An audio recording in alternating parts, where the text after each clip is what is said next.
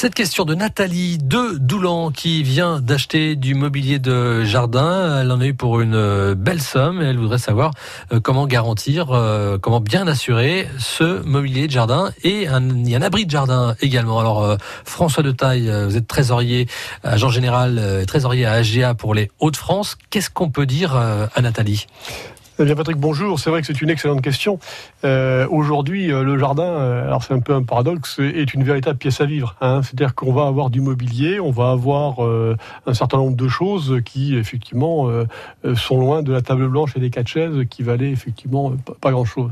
là encore, la question qu'il faut se poser, c'est est-ce que je suis garanti? Est-ce que mon contrat habitation me garantit ce que je vais mettre à l'extérieur? Généralement, ça se passe comment? Généralement, les contrats d'habitation, généralement, c'est pas garanti. Hein, donc euh, la question, c'est une vraie question mhm. parce que à l'extérieur on parle du mobilier, mais on parle aussi des robots de tonte. Hein. Vous savez mhm. qu'aujourd'hui c'est à la mode. On va avoir un abri, euh, l'abri de jardin, mais c'est plus l'abri de jardin dans lequel on va mettre le râteau, le machin. De trois râteaux. Ouais. Voilà. Donc euh, non, on a vraiment une réelle, une réelle pièce à vivre et c'est important de, de, de, vérifier auprès de son assureur comment sont les garanties parce qu'on peut avoir euh, un dommage, euh, le principal dommage, c'est le vol hein, mhm. euh, de, de, de, ce mobilier. On peut avoir aussi un coup de vent et le mobilier s'envole et retombe chez soi, mais non plus dans le même état dans lequel il s'est envolé. Donc là, on a une destruction qui est liée, qui est liée au vent. Donc on a effectivement des, des vraies questions à se poser pour savoir si l'investissement le, qu'on vient de, de faire,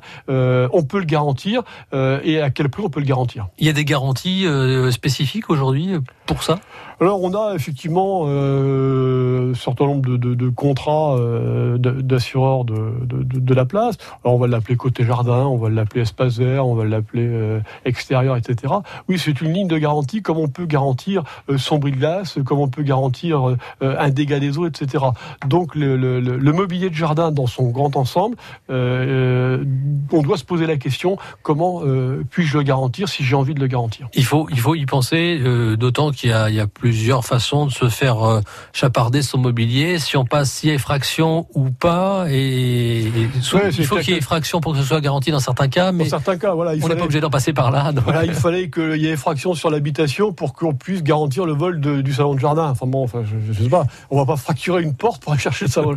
Ah, non, il va chercher le salon de jardin et puis cambrioleur, et puis après euh, il fait rien à la maison. Donc vous voyez, c'est exactement les scénarios qu'il faut auxquels il faut il faut faire face. Donc pensez-y. Merci François. Merci Patrick. Émission évidemment et chronique à retrouver sur francebleu.fr. C'était le conseil des experts.